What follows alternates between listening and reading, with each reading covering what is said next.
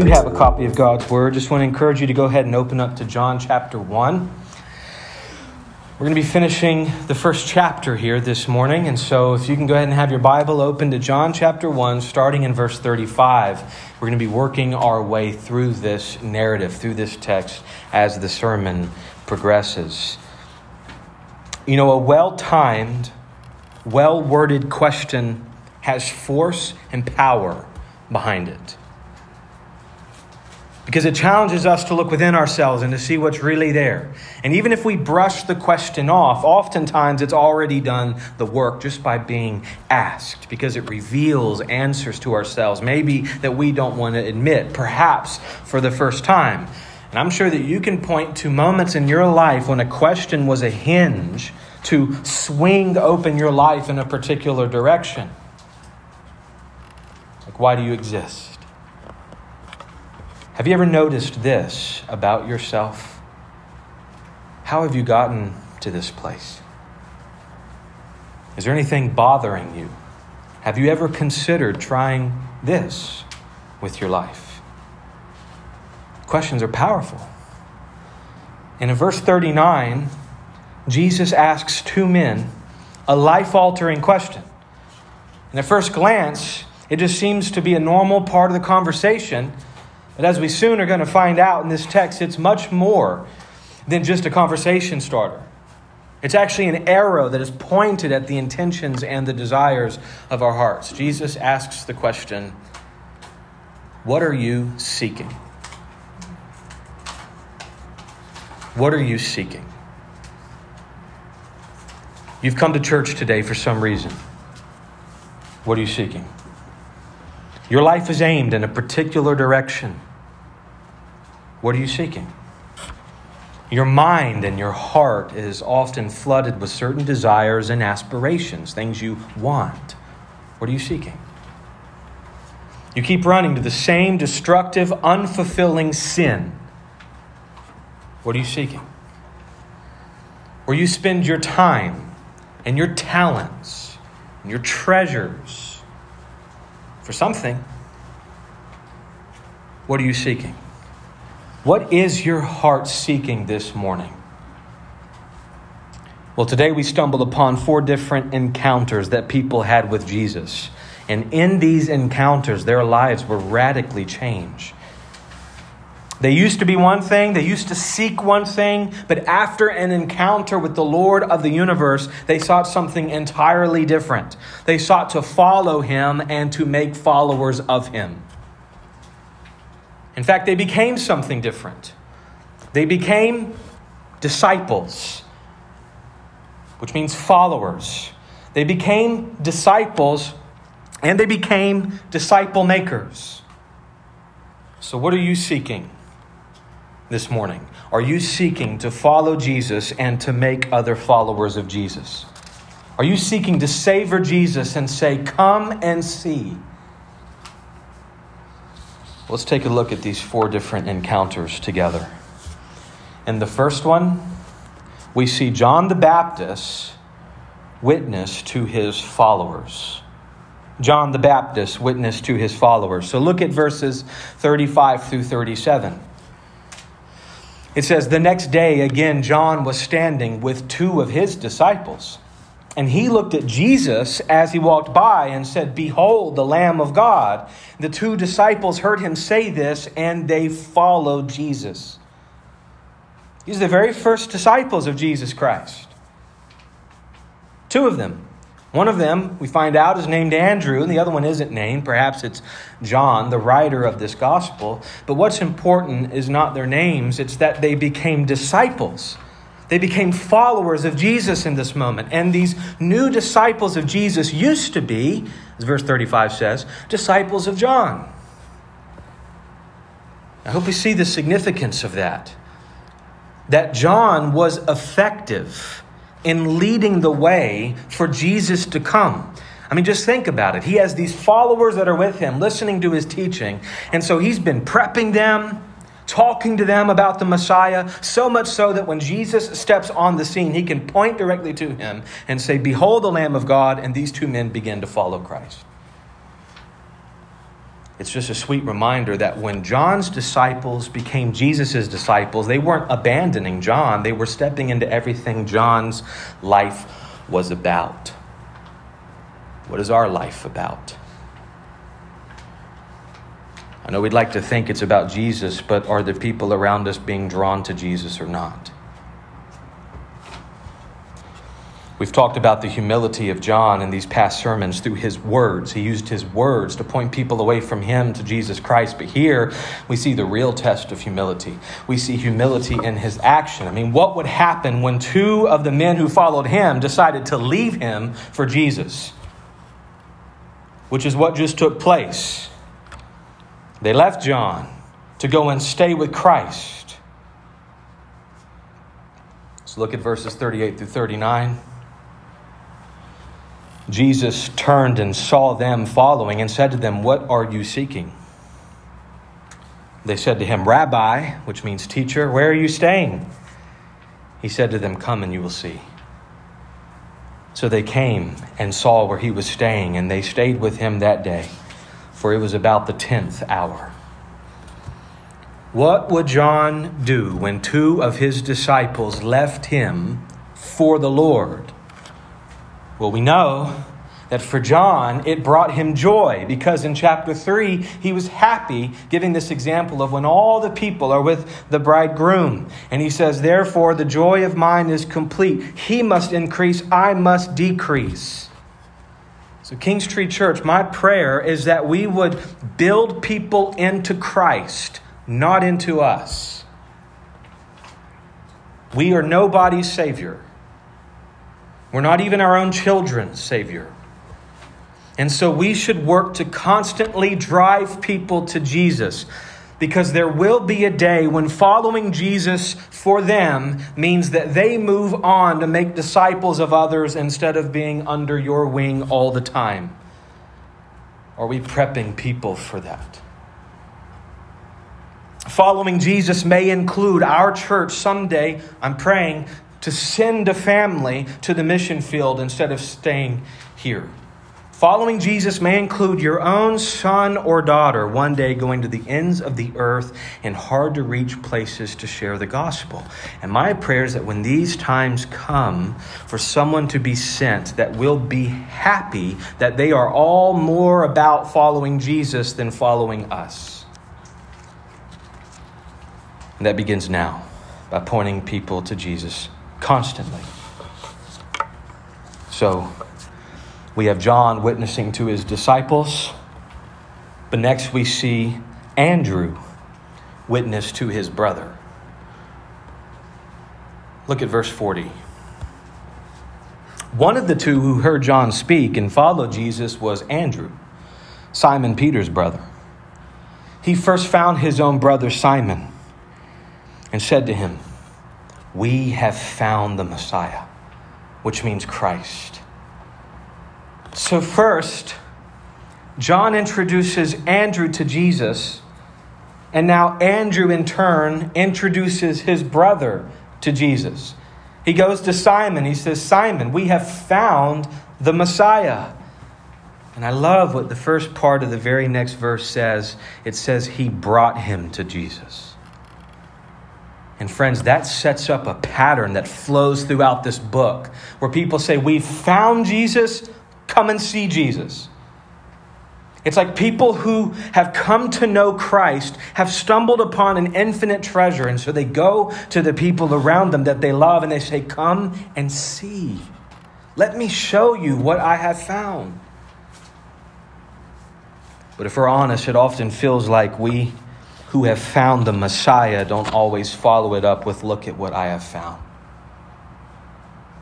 Sometimes we follow it up with, I don't want to make someone angry with me. Or I'm not very good at talking to people. Or I don't put, proclaim the gospel with my lips, I just show it with my life. Or we do say, look at what we found, but it's about some gadget we bought, or some sale that's going on at the store, or some incredible opportunity that we found online. We often tell people what we've found unless what we've found is Jesus. Some of us who've been given new life and forgiven our sins and united to God as His children, have followed it up with laziness. Perhaps spending more time focused on our phones than on our purpose as followers of Christ. Sometimes we just keep to ourselves and we blame it on the fact that, well, you know, we're just introverted, which I totally get, because if it was up to me, the wall wouldn't hear the gospel. I totally get that. preaching to myself as well. But one of the first things that Andrew did was find somebody to tell them what he found. Verse 41 says, He first found his own brother and said to him, We have found the Messiah. Friends, make sure we get this clear that people who find the Savior find sinners. When we watch a movie that leaves a mark, or we taste delicious food at a restaurant, we can't help but say, Look at what I have found. But what about when it comes to knowing Jesus? I mean, do we see more glory in a movie than we do in the Messiah? Do we taste more goodness at lunch than we do in the Lord? It says Andrew brought Simon to Jesus. Who or what are we in our lives bringing people to? I mean, we're passionate about something. Our life is about something. We are seeking something. But is that something bringing people to Jesus? And friends, this is so important because we often bring people to things that we believe will change their lives. This show, this product, this movie, this diet, this job. But what about bringing people to the one who can save their lives? What about bringing people to the one who can give them life? the one who can give them purpose and meaning, which is exactly what happened to Andrew's brother in verse 42. We read, He brought him to Jesus. Jesus looked at him and said, You are Simon, son of John. You shall be called Cephas, which means Peter. Make sure we get this. Andrew brings Peter to Jesus, and Jesus says, You're Simon, you're going to be Cephas. And some commentators have noted that this may have been Andrew's greatest contribution to the kingdom of God. I mean, you tell me what was more impactful Peter preaching and 2,000 people getting saved, or Andrew bringing Peter to the one he would one day preach about? Now, I'm not saying that we have Peters under our roof or living next door. But God can use your faithful invitations to Jesus to bring about wonderful fruit in people's lives, even if that fruit is one person in your life being transferred from the domain of darkness to the kingdom of light. But it begins with bringing people to Jesus. So, for those of us who have found the Savior, let's go find sinners. Then we stumble upon the third interaction with Jesus. This time, it's Jesus who goes directly to a man named Philip. So here's verse 43. The next day, Jesus decided to go to Galilee. He found Philip and said to him, Follow me. Follow me. Amidst all of these examples of human witnesses, we can't forget something extremely important. It is ultimately Jesus who calls us. It is ultimately Jesus who chooses. We do choose him, but it's because he first chose us. As the gospel is later going to say, no one can come to me, Jesus, unless the Father who sent me draws him. So when you find Jesus, friends, it's really because he found you. Amazing grace, how sweet the sound that saved a wretch like me. I once was lost, but now am found was blind, but now I see. Every Christian in this room is a found person. Every Christian in this room is a chosen person, chosen by God before the foundation of the world, found by Jesus Christ the Savior. You heard the gospel from a human witness, but it was the Lord Jesus internally calling to you, Follow me, believe this. This also gives comfort in our witness because Yes, we're responsible for faithfulness, but Jesus produces the fruitfulness. You and me are not responsible for how many people actually end up following Jesus, but we are responsible for how many people we call to follow him. So go to people and say, Behold the Lamb. Let me show you what I have found. Come and see. Let me bring you to him. Follow the Lord. And then pray, Jesus, I know that if you call them to follow you, they will follow you. So please do it. So many things that we can learn from these interactions with Jesus that we could really be in this text all week. We have to move on. We see this last interaction. In this last interaction we see in this passage, it's Philip who witnesses to his friend. So John witnessed to his followers, Andrew witnessed to his brother, Jesus witnessed to Philip, and now Philip goes and witnesses to his friend, Nathanael. It begins in verse 45 Philip found Nathanael and said to him, We have found him of whom Moses and the law and also the prophets wrote, Jesus of Nazareth, the son of Joseph. Now, that's a profound statement. It's probably one of those where John understands more of the significance of it in hindsight than Philip did at the moment he said it. But what Philip said was that we have found the one of whom Moses and the prophets wrote. I mean, Philip is making the claim that all of the Old Testament is pointing to a specific person, and then Philip says, I found that person. Did you know that all the Bible is about Jesus? All the Old Testament's pointing towards the cross, all the New Testament is in light of it. Philip understood this and he believed that Jesus was the center of everything. Now it appears that Nathanael agreed that there was a pretty significant person prophesied about in the Old Testament who was to appear, or else he wouldn't have said what he said in verse 46, which is Philip, can anything good come out of Nazareth? In other words, Philip, the one you're talking about is great and powerful, and Nazareth is this little insignificant town. How could the promised one come from Nazareth? And so Philip does what we saw Andrew do, and he simply says, Come and see. Amidst all of Nathanael's questions and concerns and critiques, Philip thought, If only you could see him, if only you knew him. F.F. Bruce said, Nazareth might be all that Nathanael thought, but there is an exception to prove every rule, and what an exception these young men had found. You know, in today's culture, you have questions. Can anything good come out of Nazareth? You have all kinds of questions that we face whenever we go and tell people about Jesus as well. Questions about Christianity and assumptions about the church and concerns about religion. Well, perhaps instead of just defending against every single one of those accusations, we simply point them to the one they need to know. People's assumptions would be cleared up if they knew Jesus.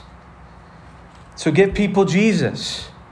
Say to them, Come and see the one that everything is about. I mean, something remarkable can happen when we invite people to follow Jesus. And something remarkable happened to Nathanael pick it up in verse 47. Jesus saw Nathanael coming toward him and said of him, Behold, an Israelite indeed, in whom there is no deceit. Jesus miraculously knew who Nathanael was. Never met him, at least face to face like this. And Jesus knew his heart. Jesus knew his character. And this kind of shocks Nathanael, if you can imagine. So in verse 48, Nathanael said to him, How do you know me? Look at Jesus' response. Before Philip called you, when you were under the fig tree, I saw you. Now, the fig tree was associated oftentimes as a place of study, a place of meditation. So perhaps Nathanael had a genuine time of meditation on the scripture recently, maybe a special moment of prayer and communion with God.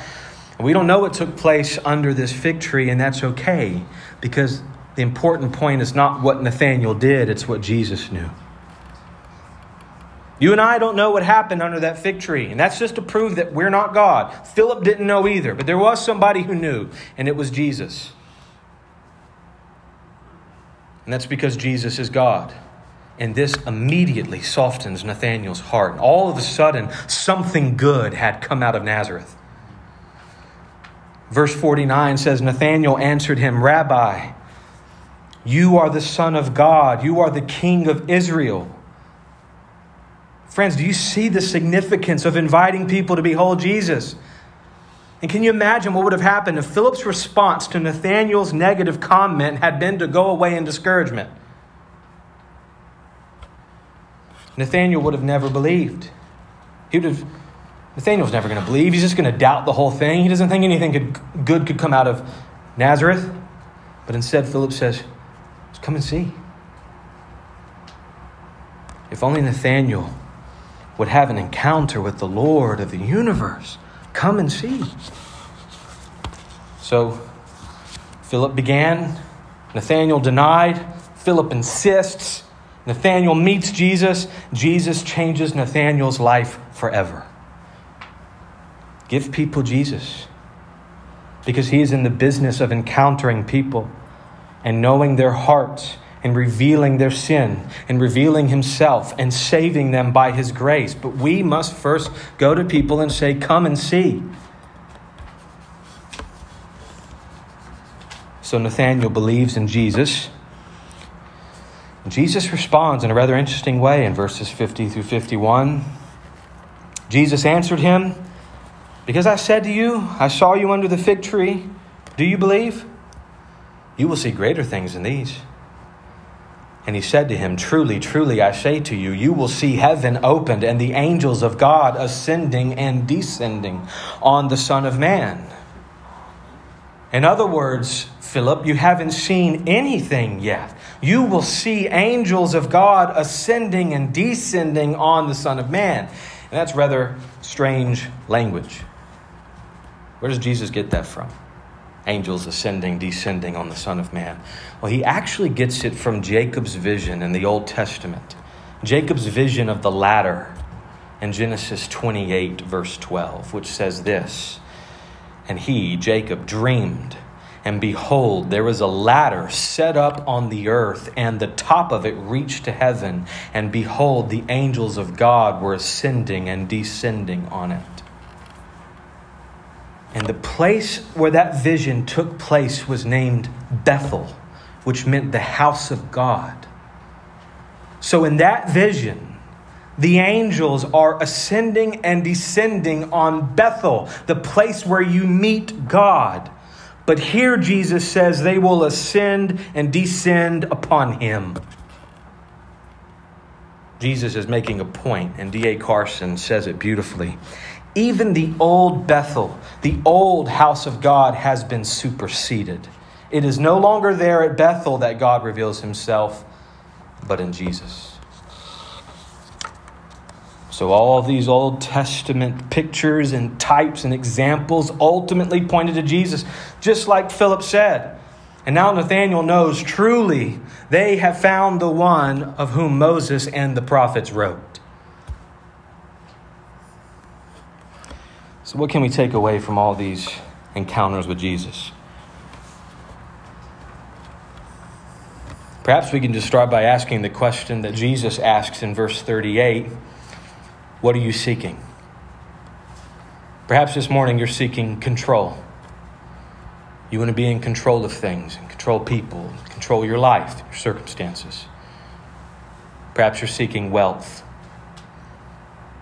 And this is wealth we got to understand like what's poor in America is rich in many places in the world. So maybe you're seeking wealth, like a bunch of nice things in your life, and the money to purchase it and to feel secure in it.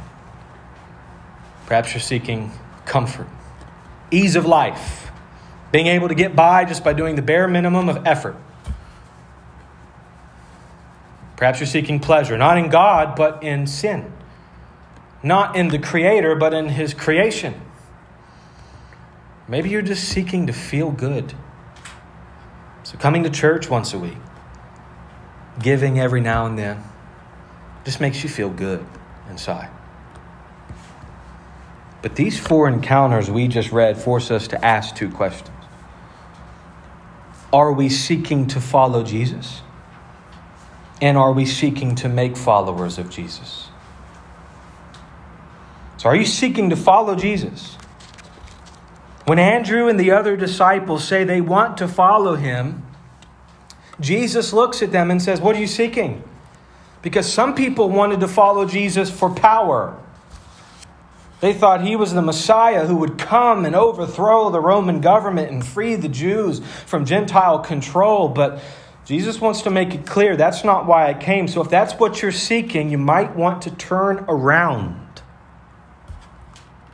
He came to free sinners from their sin. Some people wanted to follow Jesus just for material reasons. I mean, he could feed thousands.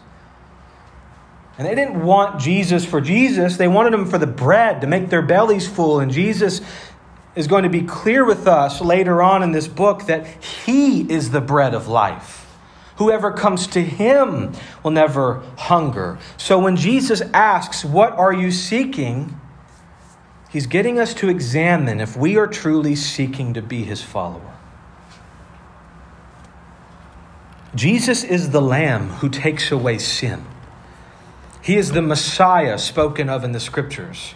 He is the fulfillment of Moses and the prophets, the one and only Son of God without whom we can never have a relationship with the Father. Jesus is the King of Kings, holding all authority in heaven and on earth, deserving all praise and obedience. He has the authority to look at Simon and say, You will become Peter. In other words, he has the authority to control and lead and shape your life for his purposes. He has every right to come to you and to me and to say, like he did to Philip, two words follow me. So, will you follow him? Not just when things are easy, not just when things look good, but when suffering comes, because you will be asked to share in the sufferings of Christ. You willing to follow him when money is low? Because even the Son of Man had no place to rest his head. Are you willing to follow him when people hate you for it? Because if the master was persecuted, so you will be persecuted. Are you willing to follow him when no one else does? Because where else could you go for the words of life? Are you willing to follow him when he commands you to do the things that you don't want to do because you know that he knows what is best? Are you seeking to follow Jesus for all he is, in all places, in all circumstances, and at all times, no matter the cost? That's what a Christian is a follower of Jesus. So, are you seeking to follow him?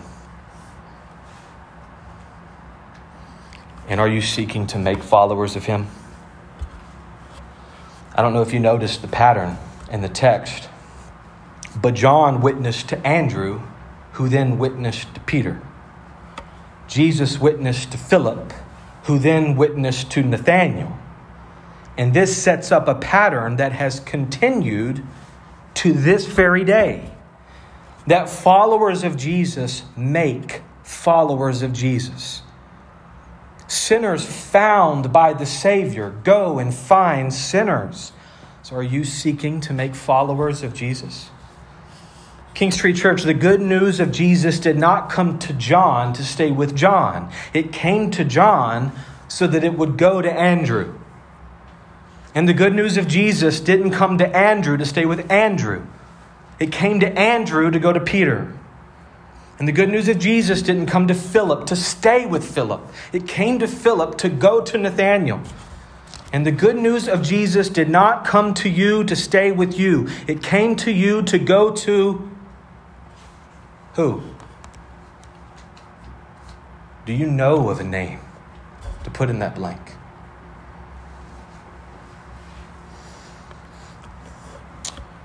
I wonder if we're on the same page here as members of this local body. that we exist to be followers of Jesus who make other followers of Jesus. That's why we are here.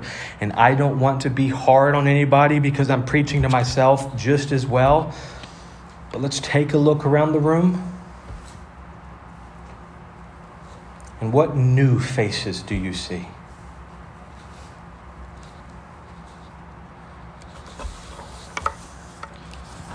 So, I know we can't cause fruitfulness. Jesus does that. We can't make people followers of Jesus. But if there is a lack of fruit because there's a lack of faithfulness, we need to own it. And we need to look at ourselves in the mirror and say, are we really seeking to make followers of Jesus Christ? Is that what my life is all about? Am I saying with my life, come look at what I found? Come and see. Maybe the question is, are you really convinced that this is the most important thing? Following Him, knowing Him, and helping others to follow Him and know Him because He deserves to be followed and worshiped. Is this the most important thing? Is this what we are seeking? Because followers of Jesus make followers of Jesus. Sinners found by the Savior find sinners. King's Tree Church, what are you seeking?